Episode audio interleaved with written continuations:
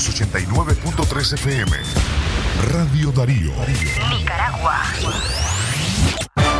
Centro Noticias, Centro Noticias, Centro Noticias. Nuestro principal estandarte es decir la verdad con ética, justicia y profesionalismo. Centro Noticias, Centro Noticias, Centro Noticias. En el centro de la información, todas las mañanas por Radio Darío.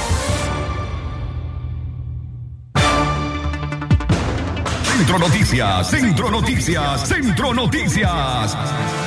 Amigas y amigos, rápidamente les decimos buenos días, gracias por esperarnos y por acompañarnos. Hoy lunes 14 de diciembre del año 2020 ofrecemos a esta hora una disculpa para usted que nos espera en punto de las 6 de la mañana. Hemos tenido problemas para iniciar con la plataforma con la que trabajamos día a día para presentarles a ustedes las informaciones de cada día. De esta forma, Jorge Fernando Vallejos y Francisco Torres Tapia les acompañan. Iniciamos a informar a las 6 de la mañana más 28 minutos.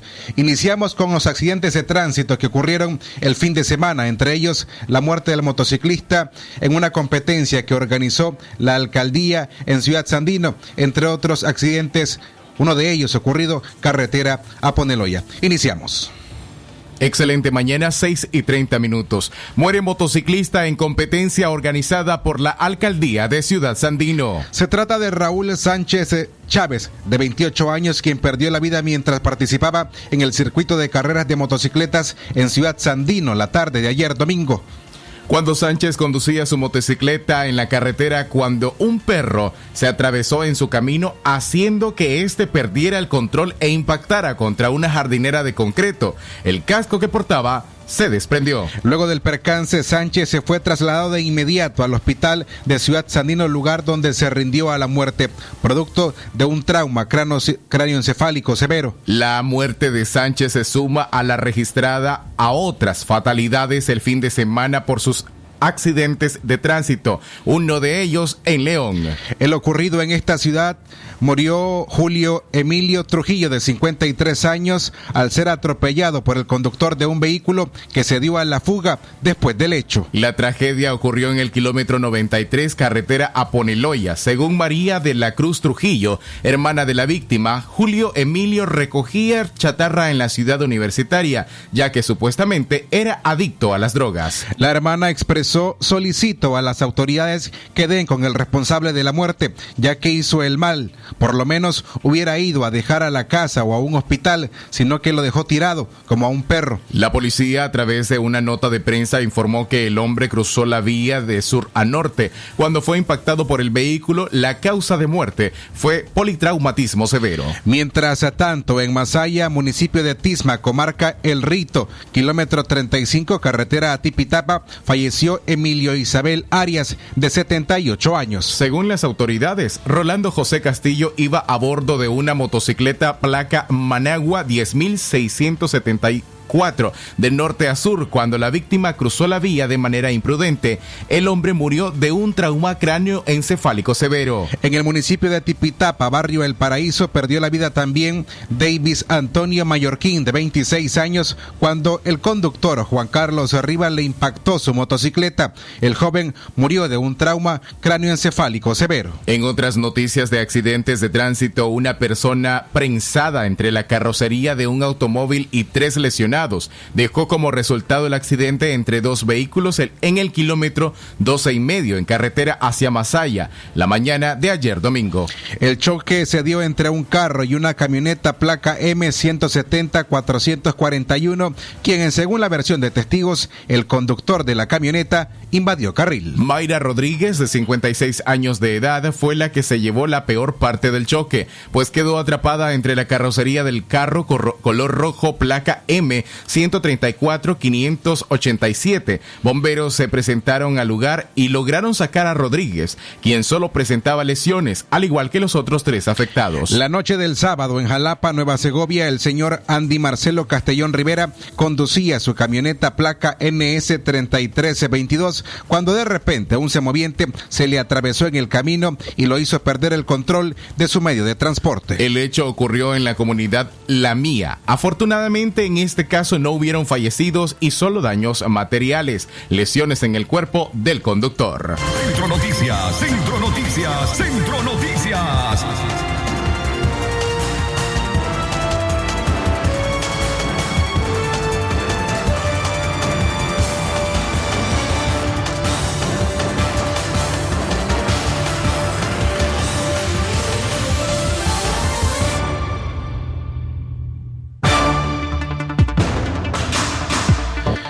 Para ampliar sobre las informaciones en cuanto a accidente de tránsito y la muerte de Julio Emilio Trujillo Maravilla sobre la carretera Poneloya, el hombre de 54 años que perdió la vida tras ser impactado por un vehículo de generales desconocidas y cuyo conductor se dio a la fuga. Tenemos declaraciones de la hermana de este, María de la Cruz Trujillo. Escuchemos.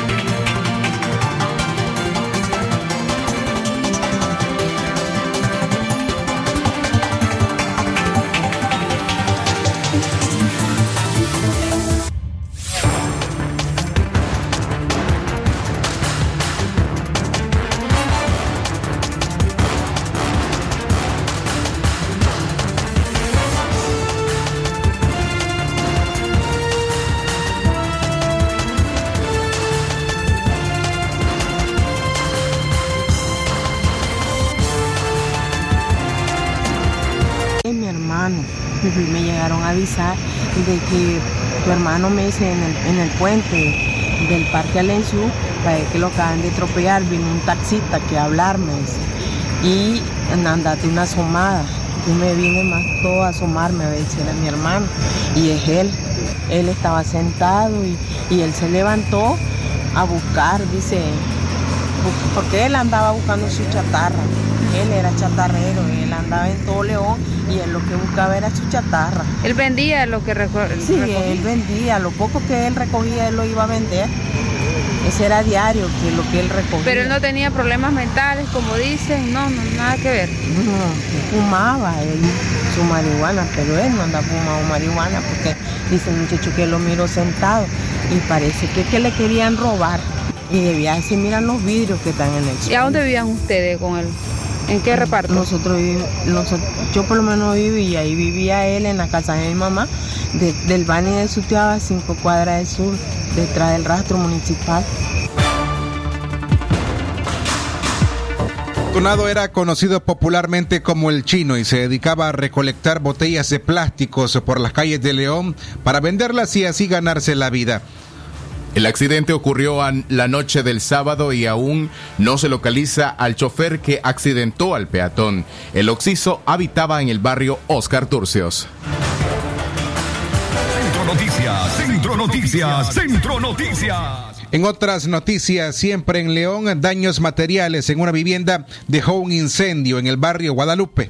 Daños materiales dejó un incendio en una vivienda de León, provocado presuntamente por la caída de una varilla de cohete. El hecho ocurrido de la antigua gasolinera Guadalupe dos cuadras al este, media cuadra al sur, en esta ciudad universitaria. En el lugar no se reportan víctimas con quemaduras, pero sí cuantiosos daños en algunas áreas del inmueble. La emergencia fue atendida por miembros del Benemérito Cuerpo de Bomberos, quienes se trasladaron hasta el lugar para sofocar las llamas. Cabe destacar que al momento del incendio, en casas vecinas lanzaban cohetes, por lo que presumen que las llamas fueron provocadas por una varilla que cayó aún incendiada en el techo de la vivienda. Los bomberos se recomiendan que para estas situaciones no se repitan. Los cohetes sean lanzados en sitios baldíos donde no provoquen siniestros. Las 6 de la mañana 37 minutos el tiempo para usted que continúa escuchando Centro Noticias en el centro de la información.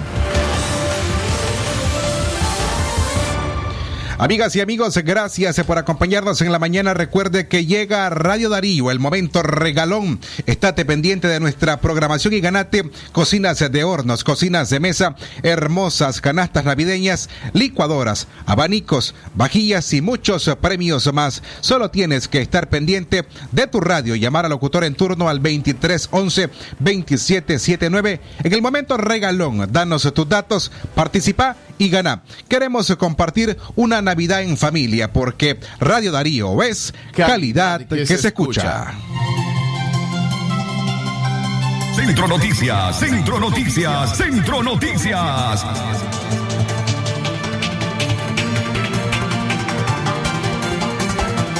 Gracias por seguirnos acompañando. Las seis en la mañana con 38 minutos. Gracias a usted que nos escucha desde su casa, a quienes se preparan a esta hora en la mañana para ir a su oficina de trabajo o a su establecimiento de trabajo.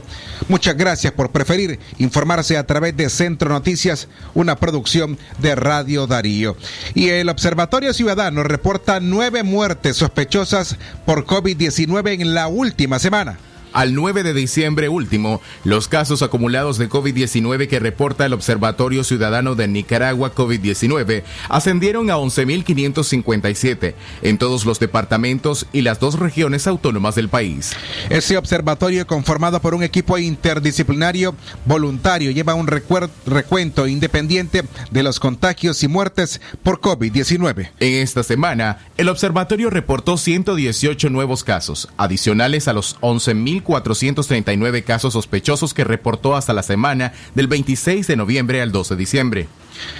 Esos 118 nuevos casos fueron reportados desde nueve departamentos y las, regiones autónomas del país, refirió el observatorio. De acuerdo con este, los departamentos que tienen más números de casos sospechosos de COVID-19 acumulados son Managua, con 4.398, Matagalpa, con 1.242, León, 850, Estelí, 722, Masaya, 670, Madrid, 579, Chinandega, 376, Jinotega, 374, Granada 321 y Nueva Segovia con 282 casos.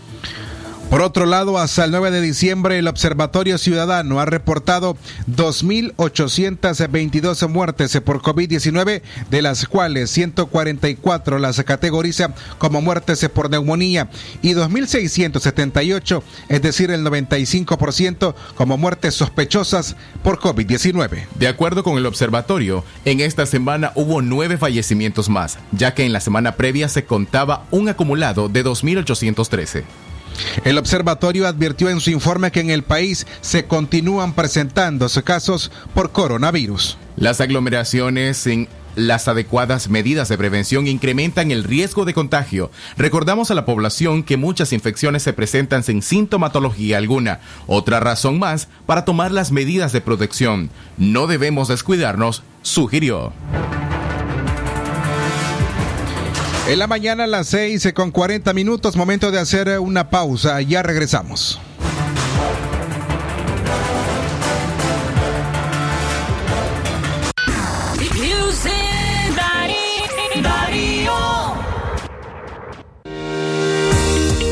Por tu familia y tu seguridad. Quédate en casa. Un mensaje de Radio Darío. Platos van, Pasan por el aire y no se detienen. Se viene la promoción del año. Pola y guarda los empaques que dicen a la mesa con Café Toro. Café Toro, muy sabroso y rendidor. Condiciones aplican. Es momento de unir una pieza de amor con una pieza de familia y amistad.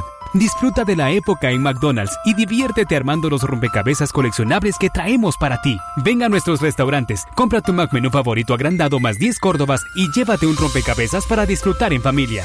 Más juntos que nunca. McDonald's, me encanta.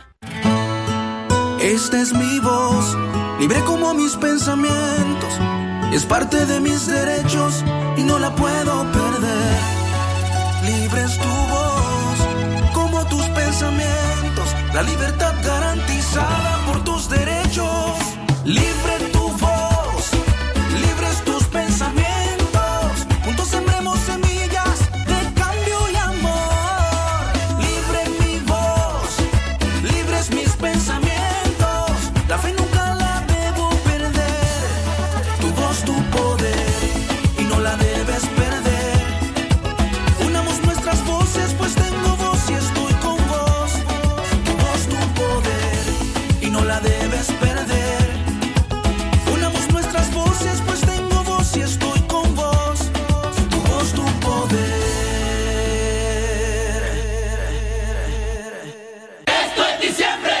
Navidad. En la Casa del Plástico está que revienta de juguetes. Carros grandes y motos recargables, bicicletas, patines, monopatines, buggy, carruajes con unicornio, trenes que echan humo, muñecas que hablan y lloran, robot burritos de unicornio, monopolio, pianos y muchísimos juguetes. Todo para celebrar sus piñatas. Todo en descartable para sus fiestas. No, no se equivoque. No, no se confunda. La Casa del Plástico es única en León. Valeria Munguía 80 barras abajo. Teléfono 2311 68 67. Contigo Nicaragua tenés más que antes. No estarás nunca distante. Contigo el mundo vas a acercarte. Todo lo que te gusta, videos, redes, música y juegos. Contigo mi trabajo puedo reinventar. Llévate gratis tus audífonos, parlante o hamaca al adquirir tu smartphone 4G LTE desde 49 dólares con 99 centavos masiva. Digo, siempre con las mejores promociones. Promoción por tiempo limitado. Condiciones aplican. Se acerca la Navidad y hay tanto por comprar para las celebraciones. ¡Ayuda, mamalucha! Tranquila, para que celebres en familia llegaron tus realitos campeones navideños. Con productos de 20, 30, 40 y 50 córdobas cada uno. ¡Feliz Navidad te desea Palí Maxi Palí! Precio bajo siempre. Si llegas a lugares que están muy concurridos, usa tu mascarilla para que sigas vivo, pues el coronavirus no ha desaparecido y su rápido contagio es muy efectivo. A la gente que trabaja y lo hace por necesidad, sana distancia y tapabocas es alta prioridad. Pero al que sale a la calle y lo hace por diversión, mejor quédate en casa, es tu obligación. Quédate en casa, escúchalo bien, lo haces por ti, lo haces por mí, por tu familia, entiéndelo bien. Quédate en casa, quédate vivo, el coronavirus no ha desaparecido.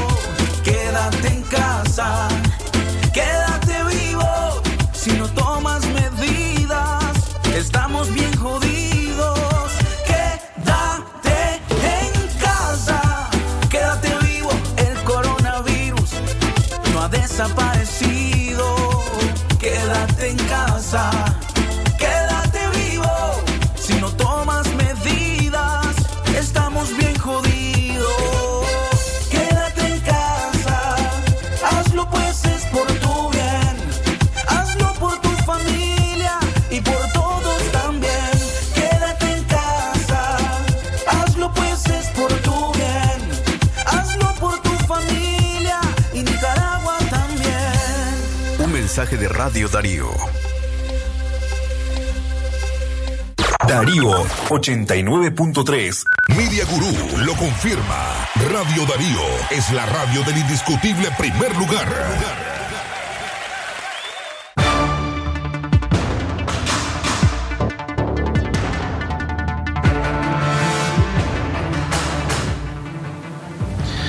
Amigas y amigos, gracias por continuar informándose con nosotros a esta hora en la mañana. Hoy es el lunes 14 de diciembre del año 2020. A esta hora en todo el territorio nicaragüense son las 6 más 46 minutos.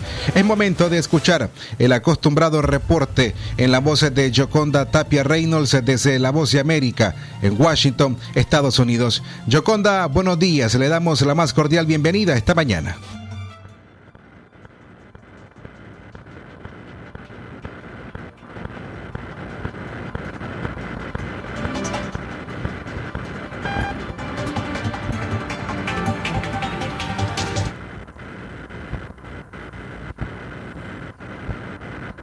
Grados centígrados, pero nos estamos preparando para el miércoles que podría llegar la primera tormenta invernal trayendo nieve a la capital de Estados Unidos.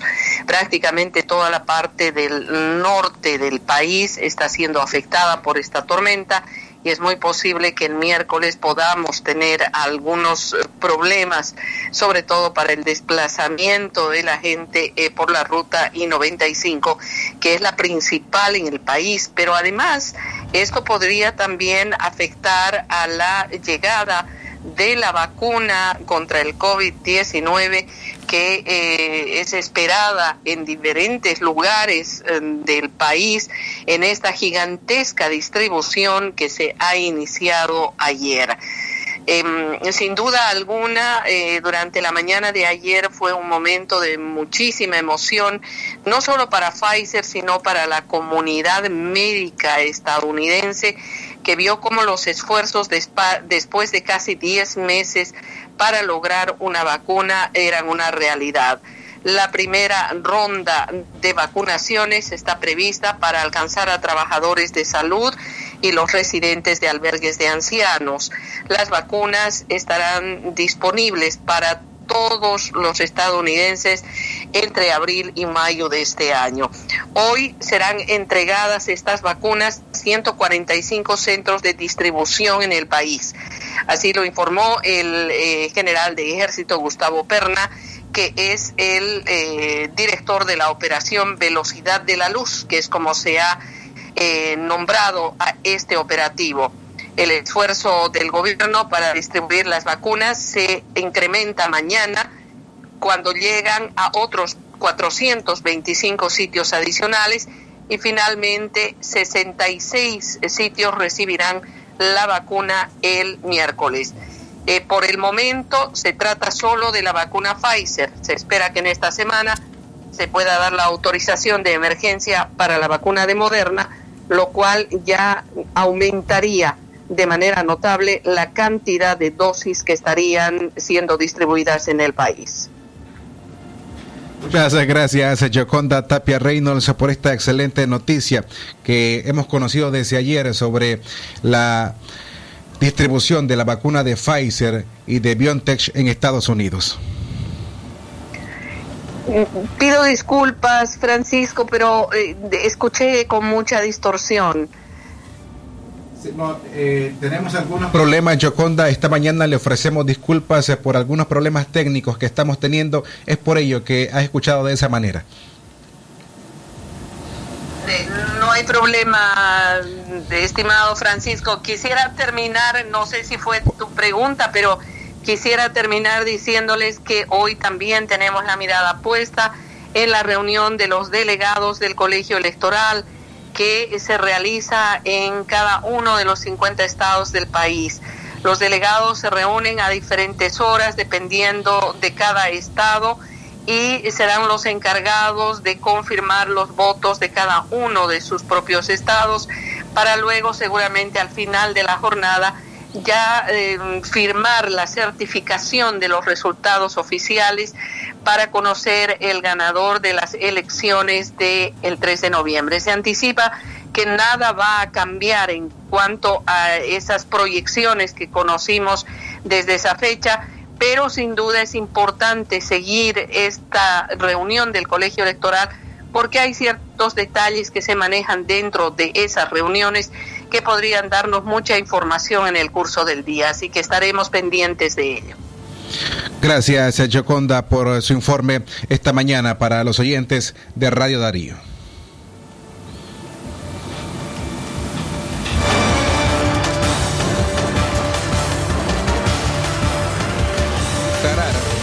Solamente para aclarar y que la información sea más precisa para usted, no solamente Estados Unidos ha autorizado la distribución de la vacuna contra la COVID-19 de la farmacéutica Pfizer y de la farmacéutica alemana BioNTech. También en México lo ha hecho. Estados Unidos y México, los primeros países en el continente americano que han autorizado el uso de esta vacuna de estas farmacéuticas. En Estados Unidos ya veíamos ayer en esta nota de carácter internacional la distribución con distintos uh, camiones de las compañías que están siendo encargadas de distribuir esta vacuna. Y en México, por su parte, de igual forma iniciará la distribución de forma gratuita para todos los ciudadanos mexicanos. A las seis en la mañana con 52 minutos, ahora retornamos a las informaciones de carácter nacional. Entre ellas, el día de ayer se conoció que una ONG de Suecia se retira de Nicaragua debido a la ley de regulación de agentes extranjeros. Luego de 35 años de trabajar en proyectos sociales en Nicaragua, la organización no gubernamental sueca WeEffect anunció su retiro urgente del país a causa de la entrada en vigor de la ley de regulación de agentes extranjeros, con la cual el gobierno de Daniel Ortega busca controlar el financiamiento externo a personas naturales y jurídicas. Desafortunadamente no vemos otra opción que terminar nuestro trabajo en Nicaragua. Es con la mayor tristeza que tomamos esta decisión señaló la secretaria general de WeEffect, Ana Tiblin, en un comunicado publicado en la página web de la ONG. Tibling destacó que la organización europea trabajó en el país desde el año 1985 y quisieran seguir apoyando a las y los campesinos de Nicaragua en su lucha contra el hambre y la pobreza. La ley de regulación de agentes extranjeros aprobada por el Parlamento bajo el control del gobernante Frente Sandinista entró en vigencia el 19 de octubre y comenzará a aplicarse a partir del próximo 19 de diciembre según lo dispuesto por las autoridades autoridades. La polémica legislación obliga a todas las personas, empresas y ONGs que reciben fondos del exterior a inscribirse como agentes extranjeros y dar cuentas al Estado del uso de esos recursos. Las sanciones por incumplimiento de la ley van desde las multas hasta la cárcel y la confiscación de bienes. WIEFEC ha analizado la legislación y no ve que haya ninguna forma viable de evitar la inscripción y al registrarse sería imposible para la organización realizar un trabajo pertinente de cooperación para desarrollo en el país, indicó Tibling. Agregó que la sede de la ONG en Estancolmo encargó a la oficina regional que elabore urgentemente un plan de salida del país. Centro Noticias, Centro Noticias, Centro Noticias. En la mañana a las 6 eh, con 55 y mientras, solamente para aclararles a ustedes que mientras nosotros estamos informando, Jorge Fernando y yo acá desde la cabina de esta emisora, de la misma manera vamos trabajando para tratar de restablecer la el sistema con el que nosotros trabajamos, que ya está, ya lo hemos recuperado, pero también entre ellos se presentan otros inconvenientes, pero igual, en la medida de lo posible, acá estamos para informarles, ya tratando de corregir todo y dándoles a ustedes la información que hemos preparado para esta mañana. Vamos a cambiar de tema porque ayer también conocimos que la policía agredió en su casa al realizador técnico de los programas que hace el comentarista político Jaime Arellano y el periodista Sergio Marín. Efectivos de la policía irrumpieron en la casa de Nelson Sequeira, realizador técnico de los programas La Mesa Redonda del periodista Sergio Marín y el espacio de opinión del comentarista Jaime Arellano. A Sequeira lo golpearon. En la sala de su casa varios miembros de la policía. Llegaron tres patrullas, confirmó Arellano. Producto de la golpiza, el labio de Sequeira fue reventado y le dejaron moretones. Se le llevaron su cartera, le arrebataron uno de los teléfonos y se le llevaron documentos personales, denunció. El periodista Sergio Marín expresó que parece ser que esta es la nueva modalidad que está empleando el régimen para intimidar y sacar del juego a los periodistas mediante la intimidación a sus principales colaboradores. Dijo esto luego de que amenazaran a su community manager que terminó renunciando al espacio por amenazas. Sequeira denunció que agentes de antimotines interrumpieron, irrumpieron en su casa y se abalanzaron sobre él con patadas. Escuchemos la denuncia que hizo Nelson Sequeira a través de un video en las redes sociales.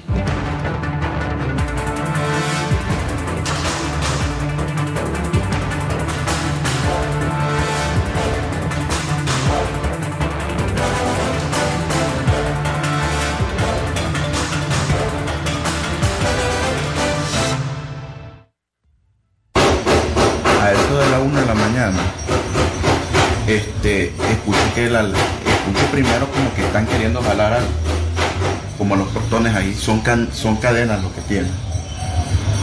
Y entonces yo me levanto, pero me levanto a orinar y, y- y de- y dejo de escuchar. Entonces entro y yo miro, de repente en el reflejo del espejo, porque el baño ahí, yo miro una centinela la policía. No me dio malicia, pues, porque ¿por qué me va a dar miedo a la policía? O sea, se supone que anda haciendo su trabajo. Teóricamente. Teóricamente. Me metí al cuarto y a los cinco minutos la alarma se me activó. Cuando a mí se me activa la alarma, yo inmediatamente salgo porque lo primero que pienso es que es un ladrón, ¿no, bro? Entonces yo salgo. Cuando yo salgo por ahí, vengo para acá, de agarro, pero fue como Bruce Lee, se me tiró y me pegó una patada aquí en el estómago. ¿Policía? Policía. ¿Cómo andaba el uniforme? Uniforme negro, era de la... ¿De los pilotos? Sí, de la Fuerza Especial, me imagino que son. Andaban dos, uno andaba un sombrerito, de esos sombreros que se ponen ellos, que es del, del mismo atuendo, y una mujer policía, que la mujer policía fue la que me agarraba, y el otro hombre me agarraba, y me aplicó la llave, y una llave que ellos hacen para atrás, y ¡pa! me empezaron a pegar ahí. Pero cada golpe que ellos me me decían, te dijimos que dejaras de estar haciendo lo que estás haciendo. Entonces yo les, dije, ¿qué estoy haciendo? No me respondían, solo. La próxima vez vamos a entrar, pero no para golpearte, sino que te vamos a llevar. Continúa haciendo lo que estás haciendo y te vamos a llevar. Se fueron.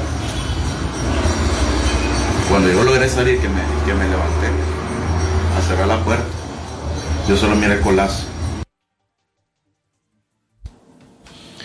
Ese parte nada más de la denuncia que hizo Nelson Sequeira que este lunes eh, 14 de diciembre acudirá junto a Sergio Marín y a Jaime Arellano a la Comisión Permanente de Derechos Humanos a interponer esta denuncia ante este organismo defensor de los derechos humanos tras la violación primero a su vivienda y segundo a su integridad personal. Las seis en la mañana 59 minutos. Se recuerde que llega la Radio Darío, el momento regalón.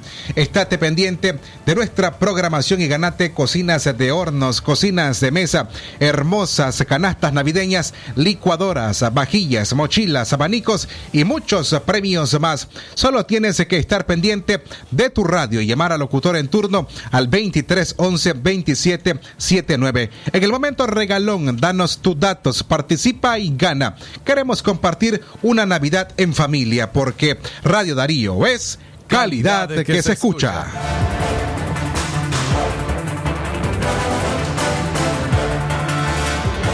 Las 7 de la mañana en punto, en otras informaciones departamentales en Fantasma, Ginotega, amigos y familiares dan último adiós al comandante El Flaco. La madrugada del sábado 12 de diciembre arribó a Nicaragua el ataúd de Gerardo de Jesús Gutiérrez, conocido como Comandante Flaco. El cuerpo de el ex contra fue recibido por pobladores y familiares en la comunidad Tamalaque, en el municipio de Santa María de Pantasma, departamento de Jinotega. Estas personas pasaron en vela hasta cerca de las 4 de la madrugada, momento en que llegó el cadáver de Gutiérrez, que fue asesinado el pasado 6 de diciembre en Trojes, Honduras. El nicaragüense recibió al menos 12 balazos repartidos en todo el cuerpo. La mañana de ayer domingo, centenares de campesinos acompañaron a la familia y amigos de Gutiérrez hasta el cementerio de la comunidad para sepultar al ex contra, quien desde el 2013 aseguró que se había alzado en armas contra el régimen de Daniel Ortega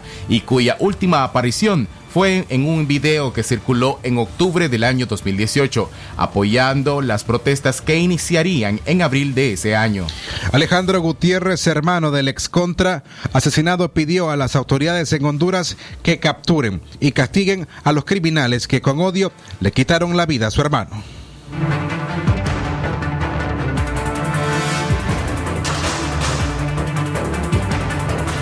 Yo quiero que me que esta gente que ha, tenido este, este, esa, este odio con él, que me lo castiguen. Yo pido castigo para esa gente. Porque, y él le ha andado luchando por una democracia, no ha andado, no ha andado robando, matando, como dicen ellos. Porque un hombre como ese no nace todos los días. No nace todos los días, un hombre como ese. Y el que está hablando aquí es su hermano. Yo quiero que haya castigo para esa persona que él hizo ese asesinato, porque no andaba armado. ¿Cómo ha sido para usted de despedir a su hermano, quien fue asesinado? Ya hoy le dieron cristiana sepultura.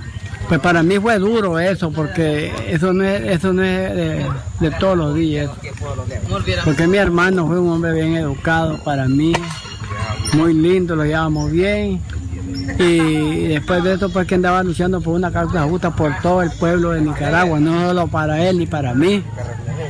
Y entonces yo quiero que me le den castigo a esa gente que hicieron ese- esa muerte a él.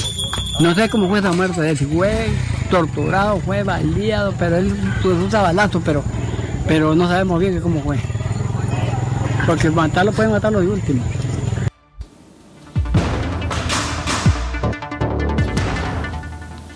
Era Alejandro Gutiérrez en declaraciones eh, que ofreció tras el sepelio de su hermano Gerardo Gutiérrez.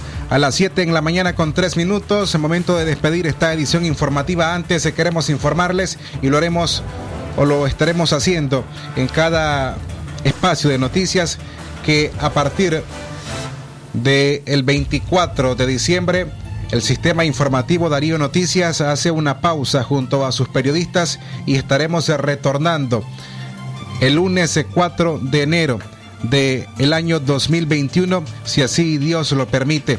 En ese lapso usted eh, escuchará tanto en la mañana como en la tarde únicamente boletines informativos realizados por nuestro equipo de periodistas. Además, tendremos una programación especial sobre las eh, entrevistas o las mejores entrevistas eh, que realizamos eh, en el año 2020. De igual forma, el eh, 30 de diciembre estaremos eh, presentando a ustedes el resumen de las principales eh, noticias eh, de este año 2020 y de igual forma una invitación para que en determinada hora, de acuerdo a una programación que le vamos a anunciar, usted escuche las mejores producciones en audio que también hemos hecho este, este- en este año 2020 para que nos permita así poder regresar el lunes eh, 4 de enero, si así Dios lo permite, con mejores energías para dedicarnos a entregarles a usted información de calidad. En un año que tiene muchas interrogantes. Nos despedimos a nombre de Jorge Fernando Vallejos esta mañana en la dirección técnica, el equipo periodístico conformado por don Leo Cárcamo Herrera, Katia Reyes, Fernanda Vargas Pozo y quien les habla esta mañana, Francisco Torre Tapia.